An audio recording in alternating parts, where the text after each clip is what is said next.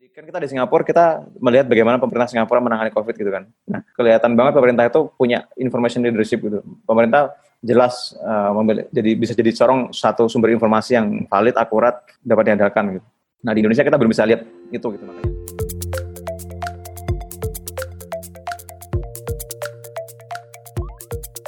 Selamat datang kembali di Ceritanya Developer Podcast bersama saya Riza dan di podcast ini kita akan mendengarkan cerita dari developer, programmer, software engineer keren tentang masa lalu, masa kini, dan masa depan mereka, tentang bagaimana mereka memulai karir sebagai developer. Dan kita juga akan mengorek-ngorek cerita tentang komputer pertama mereka, pengalaman ngoding pertama, pekerjaan pertama mereka sebagai developer, hingga hal-hal random lainnya. Podcast ini diedit dan diproduksi oleh Deep Tech Foundation, sebuah lembaga non-profit yang mempunyai misi yaitu menyetarakan talenta digital di seluruh Indonesia. Dan sekarang saya sudah bersama Mas Zain Fatoni dari jauh ya, dari Singapura. uh, kita mau ngobrol-ngobrol tentang uh, biasa tentang ceritanya developer, tentang ceritanya Mas Zain, uh, gimana apa perjalanan uh, karirnya hingga menjadi developer seperti sekarang, dan juga kita akan sisipkan uh, apa pertanyaan-pertanyaan penting seputar uh, pandemi yang sedang uh, berlangsung di ya di seluruh dunia ya. Gitu. Halo Mas Zain, gimana Nah, kabarnya di Singapura? Ya, halo Mas Riza. Alhamdulillah uh, baik, keluarga sehat semua. Keluarga Tapi ya kondisi ya. ya, ya kondisi ya lingkungannya aja yang mungkin lebih strict ya, lebih, lebih ya. ketat ya. Lebih ketat. Nah, saya pengen tahu dong apa uh, gimana sih Mas Zain ini pertama kali uh, mulai dari apa ya kenal komputer itu kapan sih kalau boleh tahu? Dulu kenal komputer itu lulus SD sunat mm -hmm. terus dari uang hasil Sum. apa? Dari uang hasil di apa, acara sunat itu kan di situ dibeliin komputer. Oh menarik sekali. Oke. Okay. tahun berapa itu? Tahun berapa? Itu di tahun 2002 berarti kira-kira ya. 2002 ya. Itu pertama kali tahu komputer itu dari situ ya. Jadi dibeliin komputer Terus ngapain sih di apa ketika ketemu komputer itu komputernya kebanyakan dipakai untuk apa? Tapi belum bisa ngapa-ngapain waktu waktu masih power, baru tahu doang itu buat matiin aja langsung saya pencet tombol powernya gitu kan terus dimarahin. Gak ada okay. shutdown gitu ya. Terus uh. dikira kayak TV gitu kan matiinnya. Uh. Ya terus setelah dibeliin ya baru saya tak-atik gitu kan. Karena waktu itu masih Pentium 2 gitu kan jadi kayak gamenya juga ya game-game kecil kan terus Yeah. Ya bisa lah wajar kan anak-anak pengennya main game gitu. Cuman akhirnya uh, saya mulai eksplorasi tuh mulai waktu itu juga mulai belajar bahasa Inggris. Ya hampir semua tombol di situ saya klik gitu kan. Nah terus saya penasaran itu ada ada tombol ada game namanya Demonstar mm-hmm. kalau pernah tahu. Penasaran di sebelahnya ada uh, remove Demonstar. Oh kirain ini game apa gitu kan. game versi okay. lainnya kan misalnya ada Mario, ada Mario 2 atau yeah. apa gitu. Ya, ini versi lain gitu kan. Saya klik terus hilang gamenya. Hilang. Sejak saat itu saya akhirnya Eh, selalu naruh kamus di sebelahnya komputer jadi setiap setiap nemu kata yang saya nggak tahu artinya saya buka kamus. Oke. Okay. Oh, jadi gara-gara komputer jadi belajar bahasa Inggris ya? Iya, iya. nah, itu uh, setelah ngegame ya mungkin pakai buat apa uh, ngetik atau apa gitu iya. sehari-hari. Terus uh, belajar programming sendiri kapan sih? Tahu programming itu kapan sih? Kalau awal mulai tahu itu waktu SMA itu ada mm-hmm. seleksi olimpiade komputer untuk tingkat SMA tapi di tingkat sekolah dulu ya. Jadi untuk okay. diajukan untuk diajukan dikirim ke tingkat kabupaten. Waktu itu semuanya disarankan buat ikut. Jadi itu kayak semacam kayak bisa dibilang tes rame itu karena hampir semua siswa ikut gitu. Tinggal dia milih mata pelajaran apa aja gitu kan. Nah waktu itu saya karena saya suka ngotak-ngatik komputer tadi kan mulai dari ya ya mulai main game, ngetik dan sebagainya sampai install ulang Windows apa gitu kan. Karena saya lumayan tech savvy lah waktu itu. Teman saya nyaranin, "Kamu ikutin aja komputer aja kan kamu kan pintar install Windows gitu." gitu doang. Terus saya okay. ikutan. Saya belajar ya belajar sekelas lah mungkin Windows apa gitu kan. Terus begitu lihat soalnya, uh. ini soal apa hubungannya sama komputer? Soalnya kan kompetitif programming kan ya soal-soal logika gitu kan. Oh. Jadi pertama kaget juga, yeah, yeah, yeah. kaget kok beda dengan yang saya harapkan gitu kan. Tapi dari hmm. sisi lain kagetnya kaget seneng. Kok ini semacam sejenis matematika tapi bagian-bagian matematika yang saya suka yaitu kayak logika, probabilitas gitu. gitu. Dari situ mulai kenal ternyata kayak gini komputer itu dan bikin ya bikin bikin program itu kayak gini gitu. Baru dari situ mulai kenal programming dan pelan-pelan uh, belajar konsep. Hmm. Kompetitif programming berarti bahasa pertamanya Pascal bukan? Iya. Itu SMA ya? Iya. Terus akhirnya lanjut sebenarnya lan- lanjut ke Lanjut. Dari SMA dari kan itu sekolah kan seleksi sekolah. Alhamdulillah bisa dapat juara dua kalau nggak salah di SMA akhirnya lolos kabupaten provinsi nasional. Dan di Hmm. nasional ini baru nggak dapat juara sama sekali. Jadi sih cuman ya penggembira aja lah di nasional. Tapi setidaknya Oke. dari situ udah udah mulai uh, tahu lika-liku competitive programming gitu kan. Dari situ juga sebenarnya kenapa akhirnya saya milih jurusan teknik informatika di ITB jadi waktu itu kan masuk Hmm. ITB kan masuknya fakultas dulu kan Nah, ada Ya. namanya STEI kan sekolah teknik elektro dan informatika nah itu nah, waktu itu saya milih Hmm. informatika ya salah satunya karena pernah merasakan waktu SMA berkompetisi di dunia programming itu kok sepertinya lumayan seru gitu kan terus merasakan Ya. juga mata kuliah elektro yang ngitung-ngitung integral kok pusing gitu kan nah, akhirnya lebih milih ke informatika Oke. Nah, setelah lulus kuliah langsung kerja kah atau gimana? setelah lulus kuliah langsung kerja bahkan sebelumnya karena saya sebenarnya lulus kuliahnya molor ya jadi mentok maks batas waktu studi maksimal waktu itu Berapa tahun itu? Eh, itu di ITB 6, 6 tahun itu Enam tahun ya, enam tahun. Iya. Oke. tapi di tahun kelima saya udah nikah duluan jadi akhirnya Oh. di, di di tahun terakhir itu eh, saya udah kondisi udah ada istri dan Udah ada istri. anak itu lahir anak pertama lahir itu pas saya sidang jadi waktu itu ya sebelum lulus udah harus kerja juga gitu ya part time lah waktu itu Bekerjanya sebagai? waktu itu titlenya pro- programmer aja Eh, yang yang part time Oh, itu programmer. programmer gitu aja kalau yang full time nya Hmm. software developer Oke. Nggak tahu bedanya apa kerjanya gitu gitu aja ya, waktu waktu apa? Waktu pekerjaan pertama itu ngerjain apa sih? Bahasanya kah, teknologinya yang dipakai apa gitu. Jadi lucunya gini, waktu saya kuliah itu saya sempat merasa mer- sempat merasa Hmm. salah jurusan sebenarnya. Oh iya, kenapa? Kuliah itu, itu saya aktif di banyak aktif di organisasi, terus kuliahnya nggak nggak begitu fokus ya. Ya IPK masih lumayan lah, masih di atas tiga, tapi ya nggak yang bagus-bagus banget gitu. Jadi kemampuan programmingnya nggak begitu terasa waktu itu sebenarnya. Terus agak Oke. teralihkan juga dengan stay itu tadi kan ada informatikanya ada dua cabang sebenarnya. Jadi ada teknik informatika sama ada sistem informasi. Termakan oleh hasutan orang, saya juga nggak tahu siapa yang menghasut ya. Jadi eh, kayak oh sistem informasi itu yang yang dia yang bakal jadi bos-bosnya gitu. Sedangkan teknik informatika itu bakal jadi pegawainya gitu kan. Jadi kayak Hmm. merasa terkucilkan gitu lah. Sehingga kurang begitu serius juga mendalami skill di situ gitu. Udah nikah itu sebelum lulus itu kan terpaksa harus kerja kan. Ya udah Ya. ada istri kan mau ngasih makan apa gitu kan. Kerjanya nemunya ya karena informatika yang punya ya programming gitu kan setelah mendalami programming lagi kayaknya udah kembali mengingat masa-masa waktu masih menikmati uh, programming waktu itu. Sepertinya uh, cocok di dunia ini akhirnya begitu lulus kerja full time ya akhirnya menemunya bidang programming. Nah lucunya di pekerjaan pertama itu full time yang setelah lulus itu karena saya lagi-lagi waktu kuliah nggak nggak begitu fokus ya. Jadinya terus saya lulus itu skill saya juga nggak nggak yang wah banget. Jadi saya asalkan lulus kuliah dapat nilai cukup untuk lulus Nah, udah gitu. Jadi dulu itu waktu saya lulus belum bahkan ngebedain kode server dan kode klien itu di pemrograman web itu masih kebingungan waktu itu. Nah, masuk dimasuk masuk ke perusahaan pertama itu namanya Extremex, dia perusahaan software house. Di sana pakai C Sharp, bikin di teknologi .NET uh, dan .NET-nya kebetulan pakai yang ASP Webform kalau nggak salah namanya. Hmm. Nah, webform itu un- lucunya gini, uniknya webform itu adalah eh, kalau kita pakai webform itu kita bisa bikin website seperti kita membuat aplikasi desktop gitu. Jadi itu Mhm. Menurut saya apa eh, transisi yang sangat-sangat mulus ya. Jadi dari dari orang yang nggak begitu paham eh, ngebedain server sama klien dikasih webform eh, yang ya sebelumnya saya cuma tahu programming desktop gitu kan terus dikasih webform saya akhirnya bisa bikin web melalui eh, dengan cara memprogram seperti memprogram desktop jadi kayak hand- handle handling on click dan sebagainya itu handlingnya ya kayak ngelola handling desktop aja gitu kan. Eh, pelan-pelan tuh saya coba gali saya coba ulik-ulik mungkin bisa dibilang kayak semacam reverse engineering juga ya. Oh, kalau saya kasih on click di sini eh, nanti jadinya ketika di compile di build jadinya di front end-nya seperti apa, di back end-nya seperti apa. Nah, itu jadi kelihatan gitu.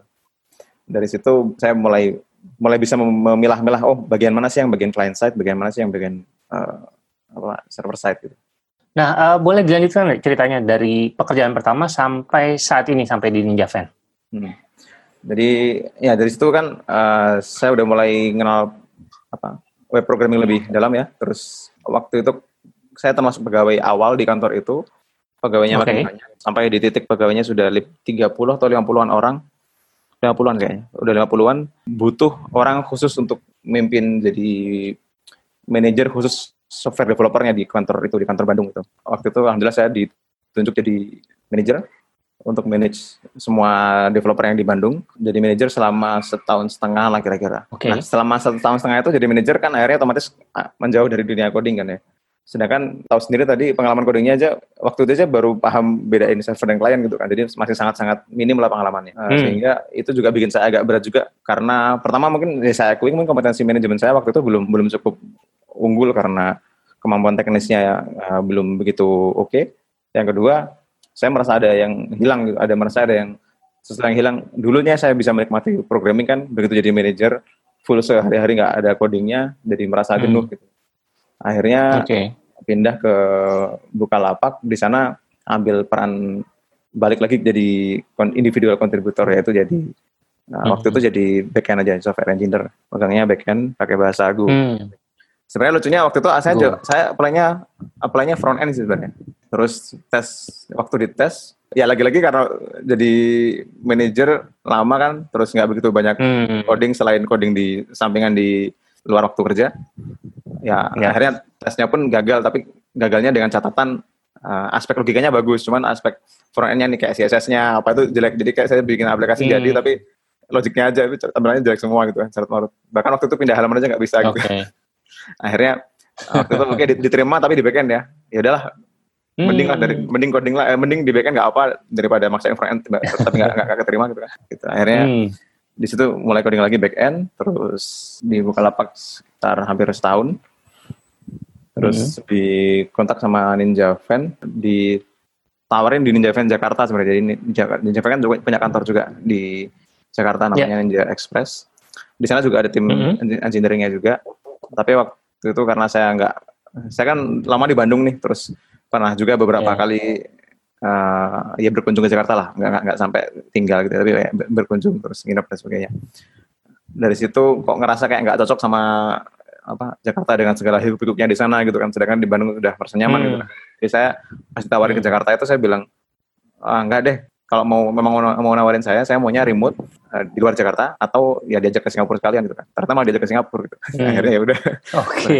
Sekeluarga ke Singapura. ke Singapura Uh, karena saya anak rantau di Bandung ya jadi waktu saya meninggalkan Bandung itu barang-barang di rumah nggak ada yang bawa kan akhirnya barang-barangnya dikirim ke kampung lagi termasuk waktu itu ada mobil juga saya nyetir mobil sendiri dari Bandung ke Jember ya lumayan lah Oke, ceritanya cukup menarik nih. Yang pertama adalah role sebagai manajer itu sebenarnya kalau bisa dibilang bukan bukan apa ya, bukan eh, bukan promosi jadinya ya jatuhnya ya. Jadi Iya. kayak pindah role ya. Kalau untuk Iya. developer ya, ini untuk kita ngomongin Iya. developer kan. Kalau mau Iya. jadi apa, mau developer gitu, kalau saya mau naik naik eh, naik pangkat nih ceritanya gitu kan. iya Jadi manajer itu bukan sebenarnya bukan naik pangkat sebenarnya kan. iya iya Tapi itu yang justru pindah role gitu kan. itu yang baru saya baru, saya sadari setelah Hmm. mengalami itu selama setahun setengahan itu jadi waktu awal diangkat wah senang jadi manajer gitu kan tapi Seneng. ah. Ya, tapi pertama ternyata tidak bisa dinikmati. Kedua waktu itu setelah saya naik itu saya expect wah gajinya naik dong harusnya gitu kan. Ternyata nggak juga. Enggak juga. nggak juga. Jadi kayak baru beberapa bulan setelahnya bahkan mungkin hampir setahun mungkin ya. Dan itu pun naiknya bareng-bareng sama teman-teman yang lain. Jadi teman-teman yang lain nggak jadi naik juga. Ya sama aja. Ini bukan naik jadi manajer iya.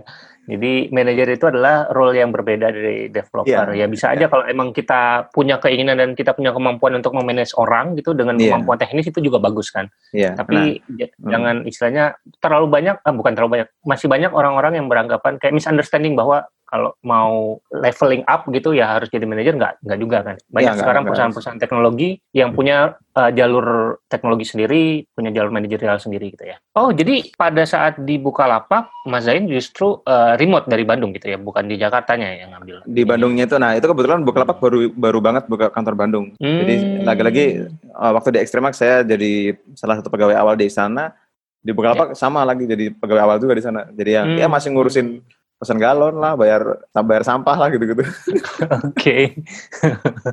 terus di Ninja Van-nya Front end ya sekarang ya. Jadi Iya. balik lagi ke front end ya.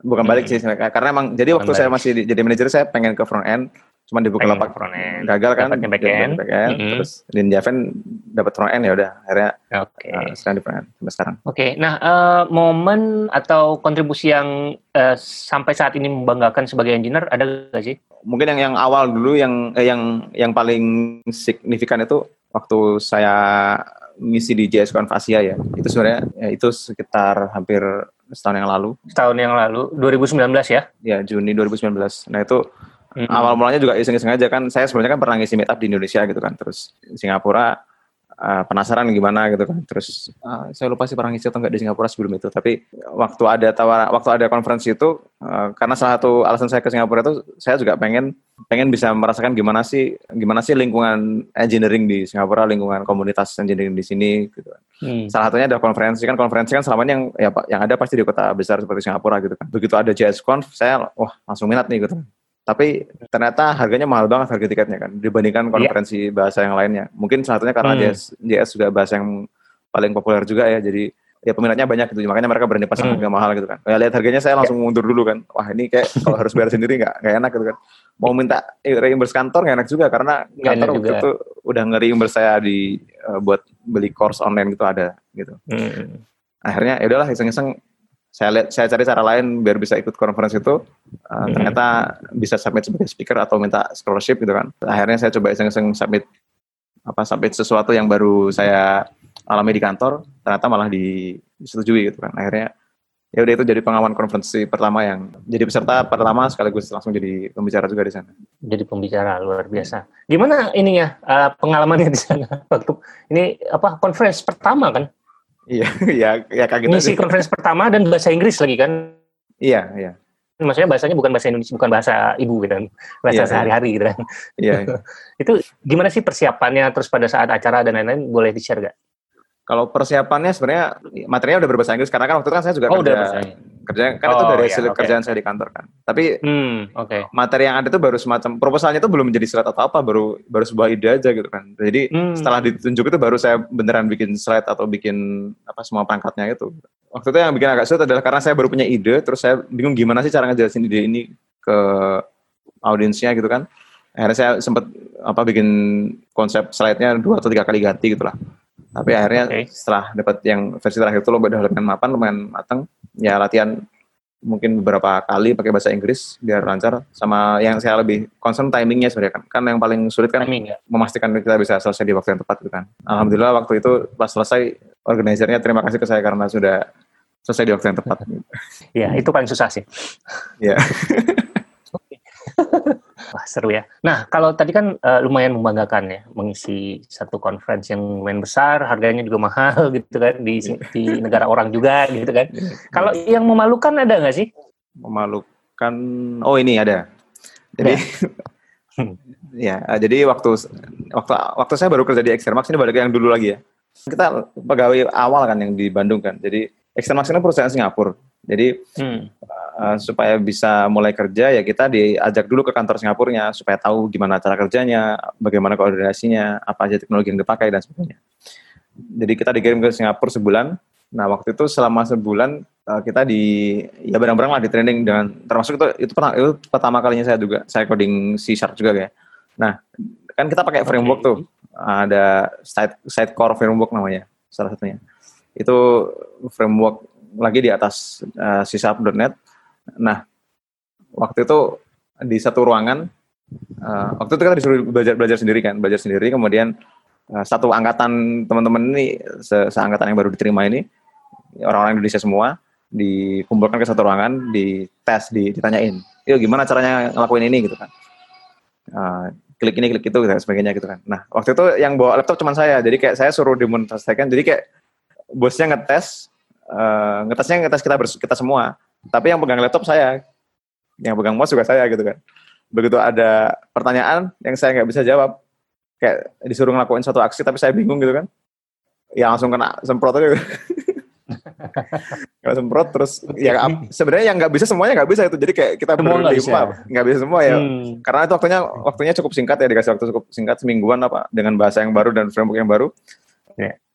uh, pertanyaan yang macam-macam gitu kan terus hmm.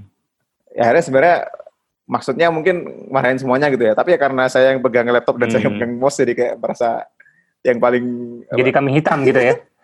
Iyalah gitu. Itu itu momen yang gak terlupakan sih itu. Momen yang tidak terlupakan. Kira-kira uh, dulu atau sampai sekarang mungkin uh, punya mentor nggak sih? Idola ya lebih idolanya lah bisa dibilang ya. Nah, kalau idolanya uh -huh.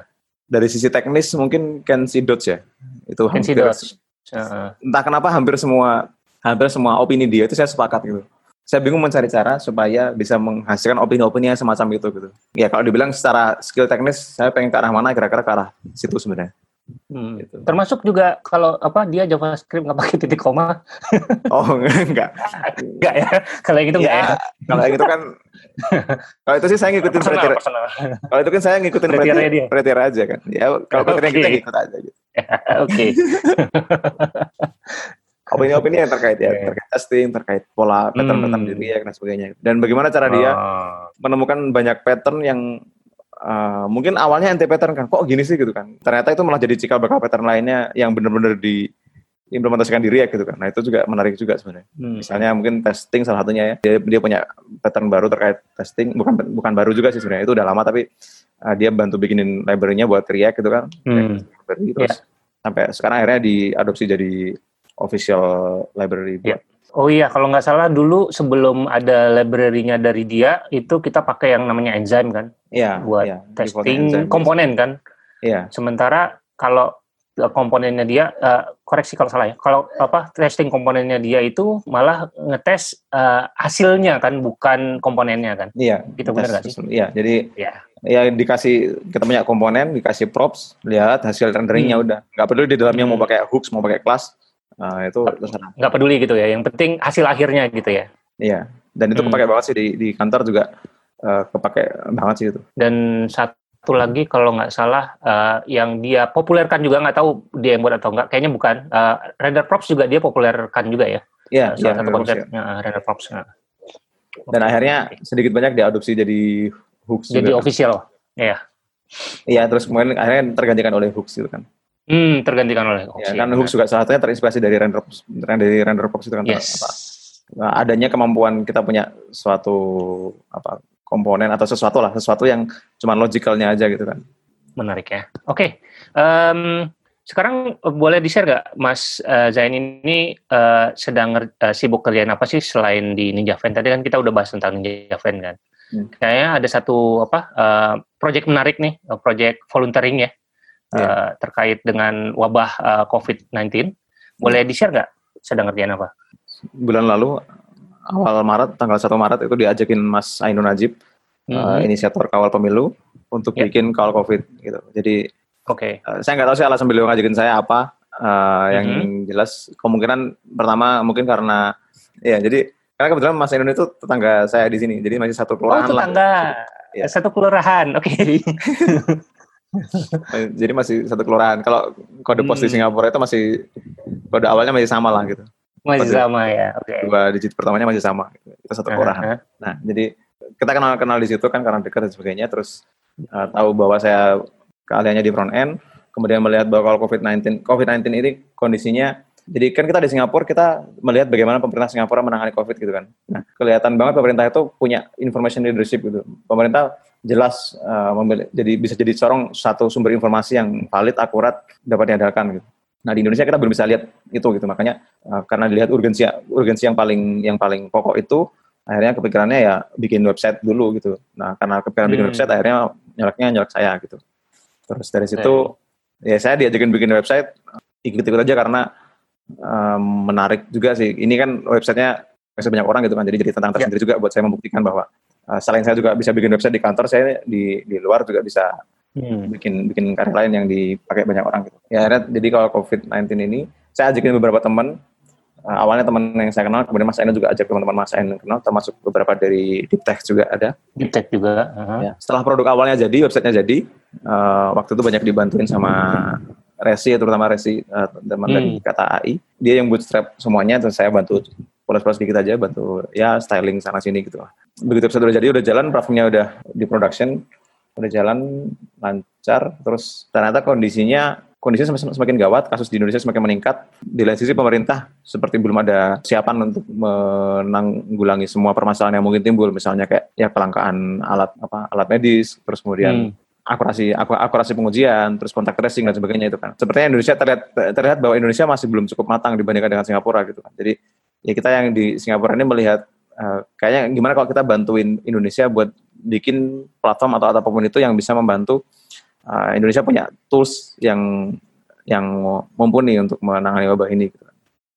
Akhirnya hmm. uh, dari Mas Ainun banyak muncul ide, terus karena makin banyak ide, uh, tim kita yang tadinya kecil itu nggak nggak mampu lagi kan me, menampung ide itu, me, me, eksekusi semua ide itu, akhirnya kita buka tuh rekrutmen timnya itu. Mm-hmm. Terus begitu dibuka langsung ada ledakan tim gitu. Jadi buka rekrutmennya via apa, Mas?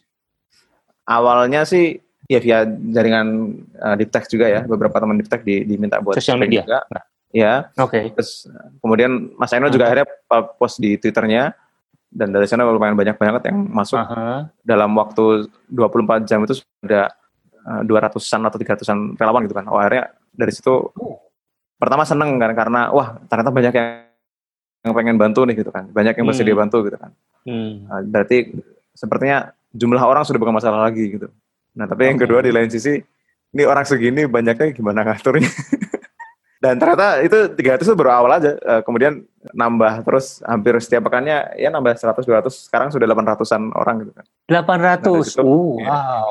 Makanya ini udah kayak startup sendiri mungkin bisa dibilang. iya. nah, nah, dari situ produk-produk apa aja yang udah dihasilkan? Tadi kan udah ada nyebut website kan, uh, informasi ya ya, informasi. Ya. Terus ada apa lagi? Atau rencana ke depan mau bikin apa lagi nih? Uh, yang pertama yang website itu tadi ya, kawalcovid19.id. Hmm. Atau kalau yeah. pengen singkatnya kita punya shortener kacov.id termasuk hmm. websitenya. Nah kemudian website lainnya ada lagi kawalrumahsakit.id yang bikin Mas Felix Salim temennya Mas Ainun di kawal pemilu kemarin. Saya sebenarnya yang yang yang sampai terjun teknisnya itu cuma yang di website-nya aja. Setelah itu semua produk lainnya hmm, saya nggak begitu banyak terjun, okay. lebih ke membantu memfasilitasi semua kerjasamanya aja gitu. Nah, hmm. yang produk yang kawal rumah sakit.id ini untuk membantu memberi informasi soal data ketersediaan uh, dan kebutuhan para tenaga medis. Jadi terutama perlengkapannya misalnya butuh APD atau butuh masker dan sebagainya. Okay. Karena kalau di Singapura kan ya ada masker uh, dua box ya udah tinggal sebar aja kan ke mana gitu kan ke kan areanya kecil. Sedangkan di Indonesia kan begitu datang katakanlah datang masker satu kontainer gitu kan. Tapi kalau nggak jelas ini dibutuhkan di mana gitu kan. Atau banyak orang yang menggalang, menggalang bantuan tapi kalau nggak jelas dibutuhkannya di mana akhirnya mungkin semuanya akan numpuk di satu lokasi gitu kan. Itu khawatiran kita gitu.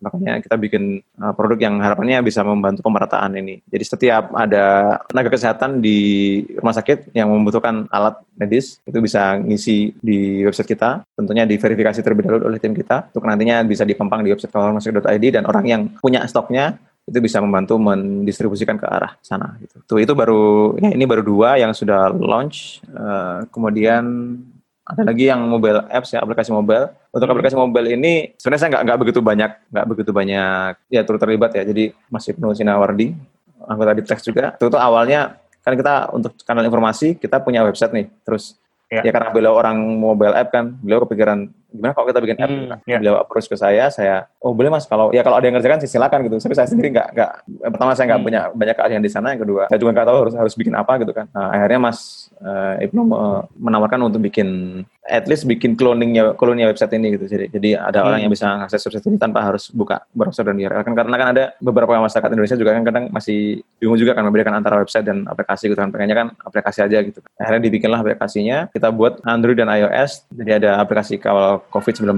yang Android, kemudian kawal COVID-19 iOS, sama satu lagi aplikasi yang kita bikin kawal diri Android. Nah, untuk hmm. yang tadi kawal diri, eh, yang kawal COVID-19 itu, yaitu sebenarnya mirroring dari websitenya aja, jadi semua konten yang ada di website ditaruh di app. Yeah.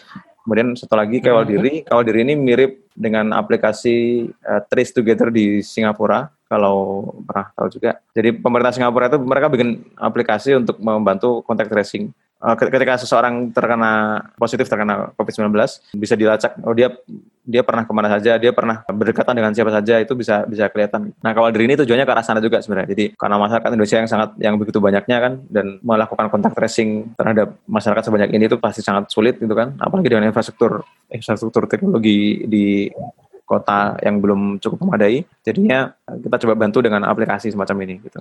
Sekarang masih dalam tahap testing sih dan masih ada juga beberapa fitur inti yang sedang dikembangkan tapi intinya eh, kita ada rencana ke arah situ nah sebenarnya selain ini selain tiga ada dua web dan tiga aplikasi mobile ini sebenarnya ada banyak lagi hmm. produk yang kita kembangkan lainnya yeah. tapi masih dalam proses kalau oh. pengen tahu prosesnya okay. uh, bisa lihat di uh-huh. kacov.id slash product uh, dash SSOT apa eh, kita publish saja nggak nggak nggak kita batasi siapa yang bisa lihat karena ya ini juga kita kan kerja sukarela kita kalau ada yang lihat dan pengen bantu ya, ya kita sangat terbuka gitu kan. Kalau ada yang mau join timnya silakan daftar ke kacov.id slash form team. F O R M T I M. Itu itu formulir pendaftaran kita. Hmm. Uh, silakan nanti kita bisa ajak gabung ke Select Workspace kita. Kebetulan hmm. atau kalau kalau bingung, kalau penasaran apa sih yang dikerjain gitu kan, kalau pengen tahu dulu hmm. nih, nggak mau langsung daftar. Yeah. Kacov.id slash GitLab. Jadi semua kode kita kita taruh oh. di Uh, dan itu hampir semuanya open source, cuman sebagian kecil open yang source, ya. masih closed. Kalau yang GitLab itu untuk gambaran progresnya udah, progresnya udah sejauh mana gitu. Progresnya udah sampai mana, teknologi yang digunakan apa gitu ya? Iya, stacknya apa aja. Hmm. Gitu. Stacknya macam-macam, mulai dari nah. ya ada Node.js, ada JavaScript, TypeScript, React, hmm. Vue. Oke. Okay. PHP juga ada. Hmm, oke. Okay. Ya, namanya juga ini ya relawan ya. Jadi bebas. Ya, relawan, jadi, ya, ya, yang sukanya apa nah. bikin gitu aja. Ya, iya. Siap. Nah ini kan seru nih ya, apa uh, ada tim yang benar-benar kayak relawan, nggak dibayar, nggak digaji gitu ya. Gimana sih cara kerjanya sehari-hari ini kayak benar-benar remote, totally remote, jelas kan? Dan iya. ini juga bukan pekerjaan utama gitu kan? Pasti kita iya. kerjanya setelah uh, kewajiban kita di kantor selesai gitu kan? Iya. Uh, boleh di-share nggak gimana uh, apa workflow atau cara kerja dari timnya sendiri gitu? Jadi uh, untuk workflow kerja timnya saya terinspirasi oleh uh, GitLab ya. Jadi GitLab. melihat tim sebesar ini gitu kan. Mm-hmm. Uh, ya kebetulan kebetulan juga kita pakai kita pakai uh, GitLab, GitLab juga untuk mm-hmm. toolsnya. Inspirasinya dari GitLab. Jadi GitLab ini kan salah satu perusahaan yang open full remote juga, yeah. full time remote. Full remote ya. ya. Bukan cuma GitLab, banyak juga perusahaan lain. Tapi yang yes. full time remote plus open source plus mm-hmm. dan sangat sangat transparan terkait proses mereka di perusahaannya. Itu setahu saya baru GitLab ini gitu. Dari situ kita bisa belajar bagaimana mereka bisa bikin produk yang secanggih GitLab, yang iterasinya secepat GitLab. Kalau kita lihat GitLab itu kan baru muncul setelah GitHub kan. Kan GitHub duluan baru GitLab. Ya cakupan fiturnya sekarang sudah bisa dibilang lebih luas GitLab. Hmm. Mereka mulai belakangan tapi dan mereka remote gitu kan. Jadi bayangin ini mulai udah start telat,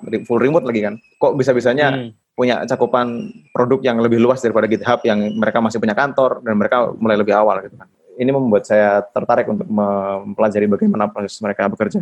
Dan itu yang saya coba replikasikan ke sini, ke kawal COVID-19 ini. Kalau dilihat sebenarnya bagaimana prinsip-prinsipnya bisa dilihat di GitLab-nya sendiri ya. Saya sendiri sekarang masih, uh, di tim kita itu masih belum ideal banget juga. Jadi waktu itu oprek juga langsung kan, oprek langsung datang orang 300 gitu kan. Itu pada bingung juga, ini saya kerja apa, ini kerja apa, bingung, bingung sendiri gitu kan. Waktu itu saya ya. akhirnya kumpulin dulu teman-teman PM, teman-teman yang keahliannya di bidang PM. Ya karena kita kan para engineer kan kadang agak kurang rapi ya dalam mengorganize uh, diri ya terkait dengan requirement produk dan sebagainya kan kadang, kadang kita langsung pengennya coding aja gitu kan padahal belum tentu hmm. dipakai atau, atau apa belum tentu sesuai dengan yang iya. dibutuhkan gitu makanya saya, saya kumpulkan dulu okay. teman-teman PM-nya uh, at least untuk megang masing-masing timnya jadi setelah dapat PM untuk masing-masing tim silakan rumuskan requirement yang benar sesuai dengan uh, keahlian teman-teman PM ini. Makanya jadilah dokumen produk produk SSOT itu tadi. Ini sebagai hmm. satu-satunya satu-satunya sumber terkait produk apa saja yang akan kita buat dan sedang kita buat. Nah, dari situ baru mulai kelihatan uh, rapi.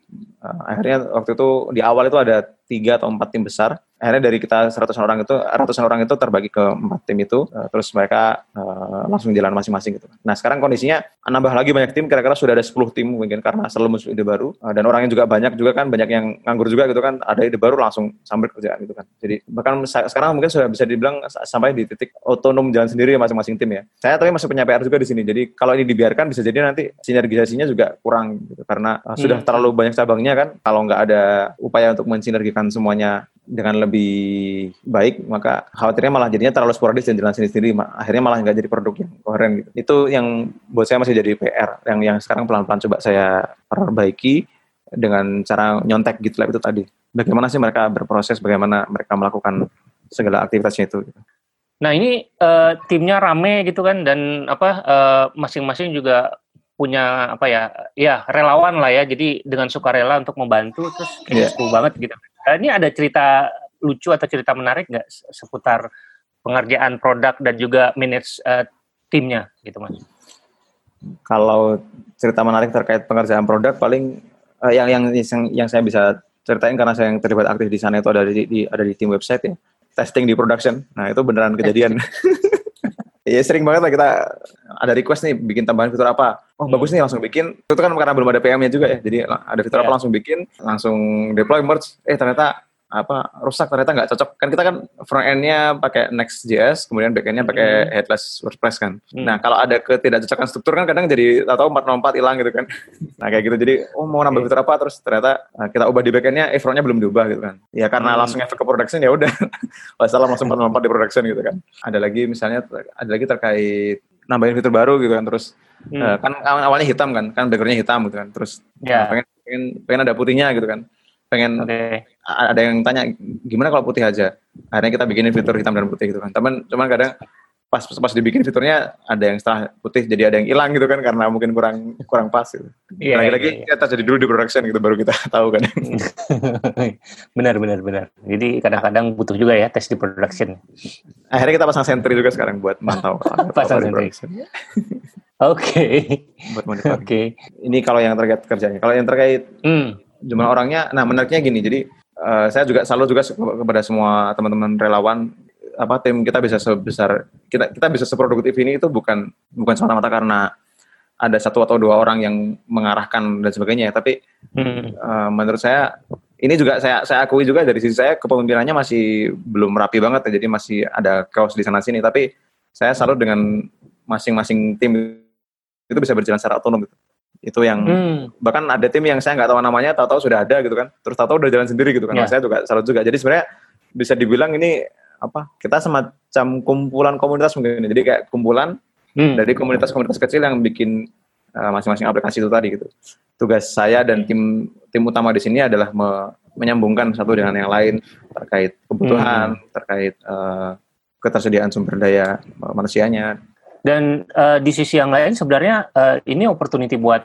teman-teman developer sih. Kalau yeah. buat saya ya, saya melihatnya uh, teman-teman yang pengen belajar mungkin, wah saya belum bisa git nih, pengen belajar gimana cara kontribusi ke open source, ya bisa langsung ke real product gitu kan. Iya, yeah, benar banget. Bisa juga ke tim ke timnya uh, apa? Ke timnya kawal covid ini dan uh, di sana orang-orangnya orang-orang hebat semua. Ada Mas Zain, ada Mas Ainun, ada Mas Ibun, ada Mas Harimurti banyak orang-orang yang bisa teman-teman bisa jadikan mentor ya bisa kerja ya. bareng bahkan gitu itu hmm. pengalaman yang luar biasa sih menurut saya pribadi gitu. Iya iya uh. saya, saya sendiri juga mengalami juga jadi waktu bikin okay. website kan kebanyakan yang bikin resi kan sebenarnya uh, pakai yeah. boilerplate dari resi kan dari situ uh. saya lihat oh ternyata bisa gini ya ternyata bisa gitu ya gitu jadi iya.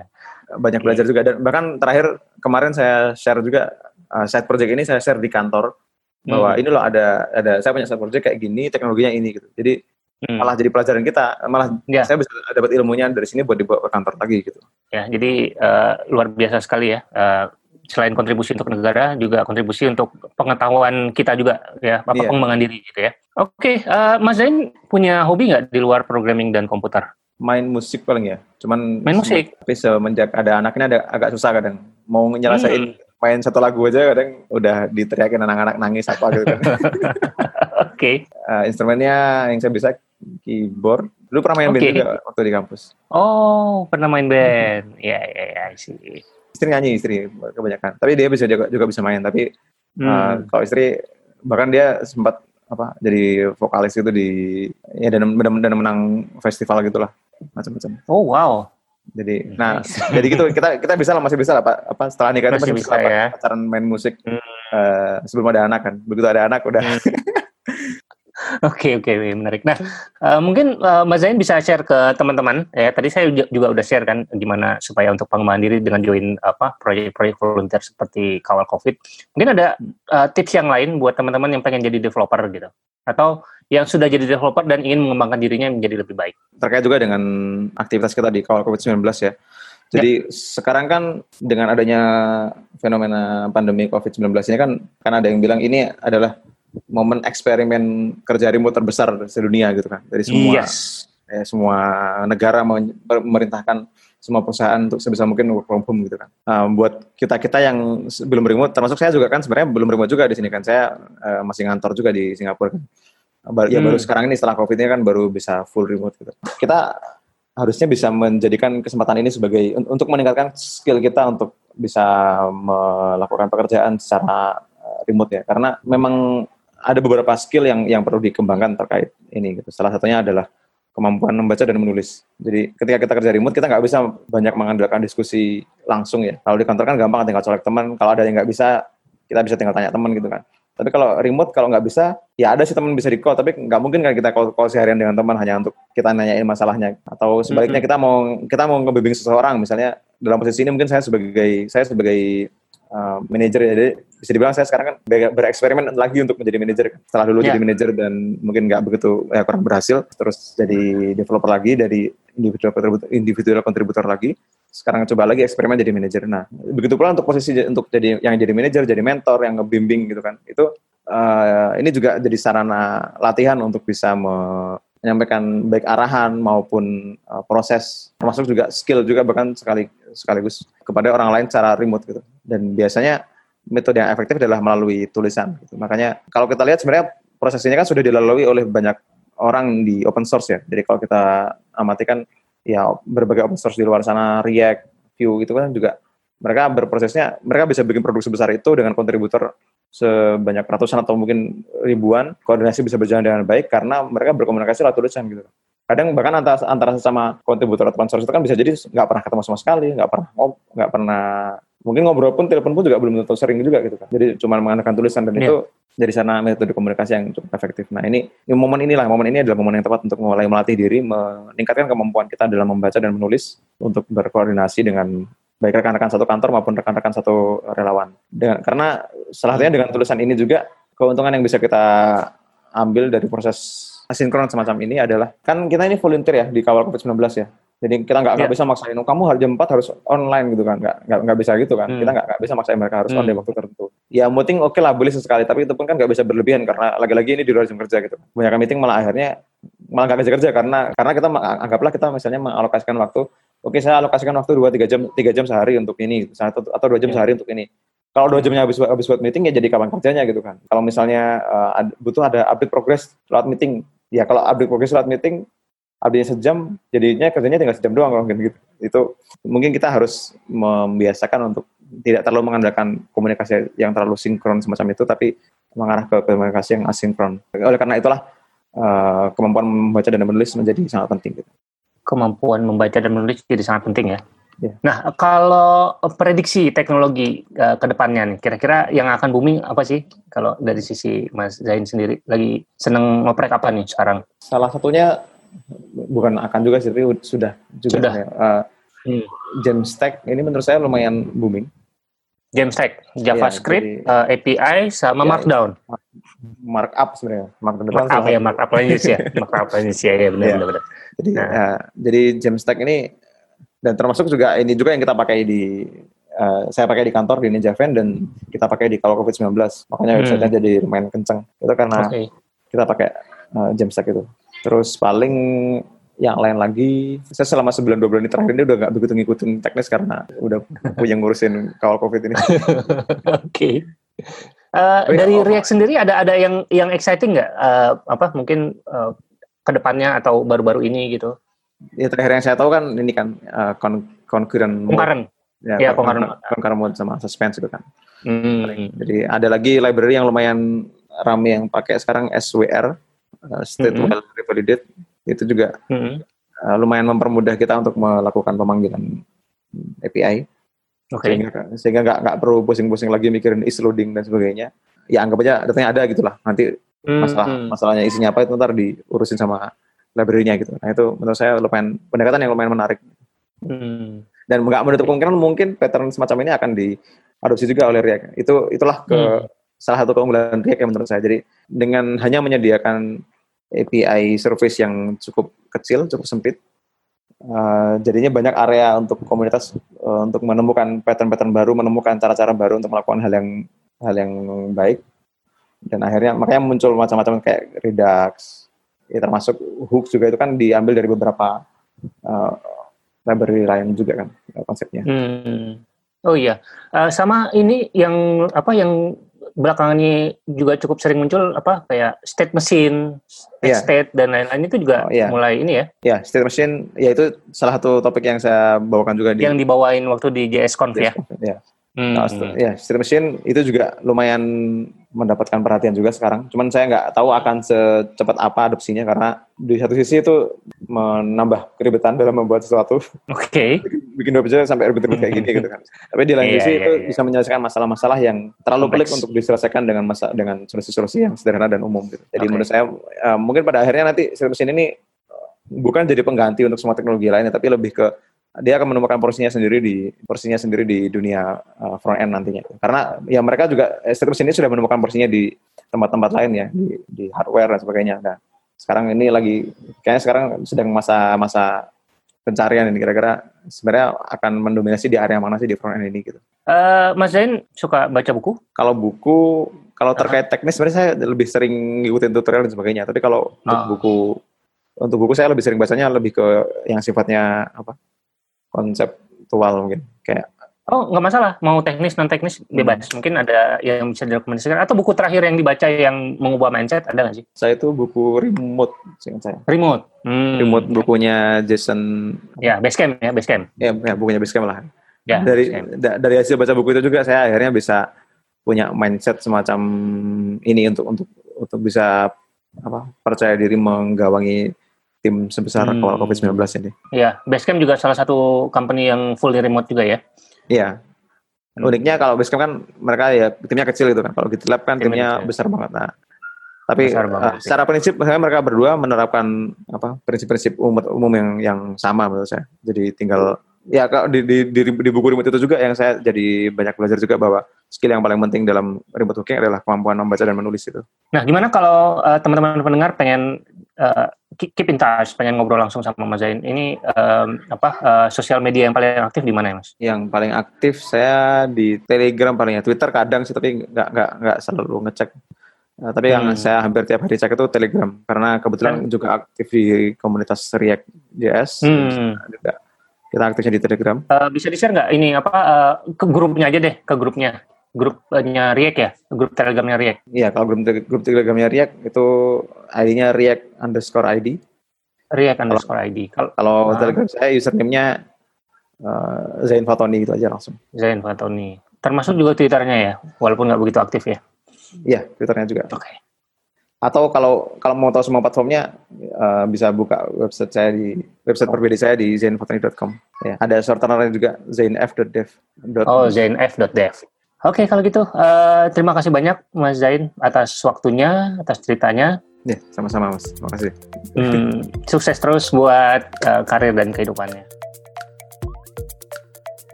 Nah, itu dia episode ceritanya Developer Podcast kali ini. Nantikan episode-episode ceritanya Developer Podcast selanjutnya. Kritik, saran, atau sekedar hai, silakan email ke rizafahmi at gmail.com atau mention at rizafahmi22 di Twitter. Sertakan juga hashtag ceritanya developer. Buat teman-teman yang mau support podcast ini agar terus ada, bisa dengan cara subscribe ke iTunes atau Apple Podcast atau juga Spotify. Search aja ceritanya developer di sana dan terus langsung subscribe dan kasih rating serta komentar. Bisa juga subscribe ke podcast klien pilihan lainnya seperti Pocket Cast, Anchor FM, Google Podcast, dan masih banyak yang lainnya. Selain support dalam bentuk rating, saya juga mengharapkan teman-teman untuk support podcast ini dalam bentuk lain, yaitu dengan cara mendonasikan sebagian uangnya untuk keperluan podcast ini. Teman-teman bisa donasi lewat GoPay atau OVO via karyakarsa.com slash rizafahmi. Sekali lagi, karyakarsa.com slash rizafahmi. Sampai berjumpa di episode berikutnya. Bye.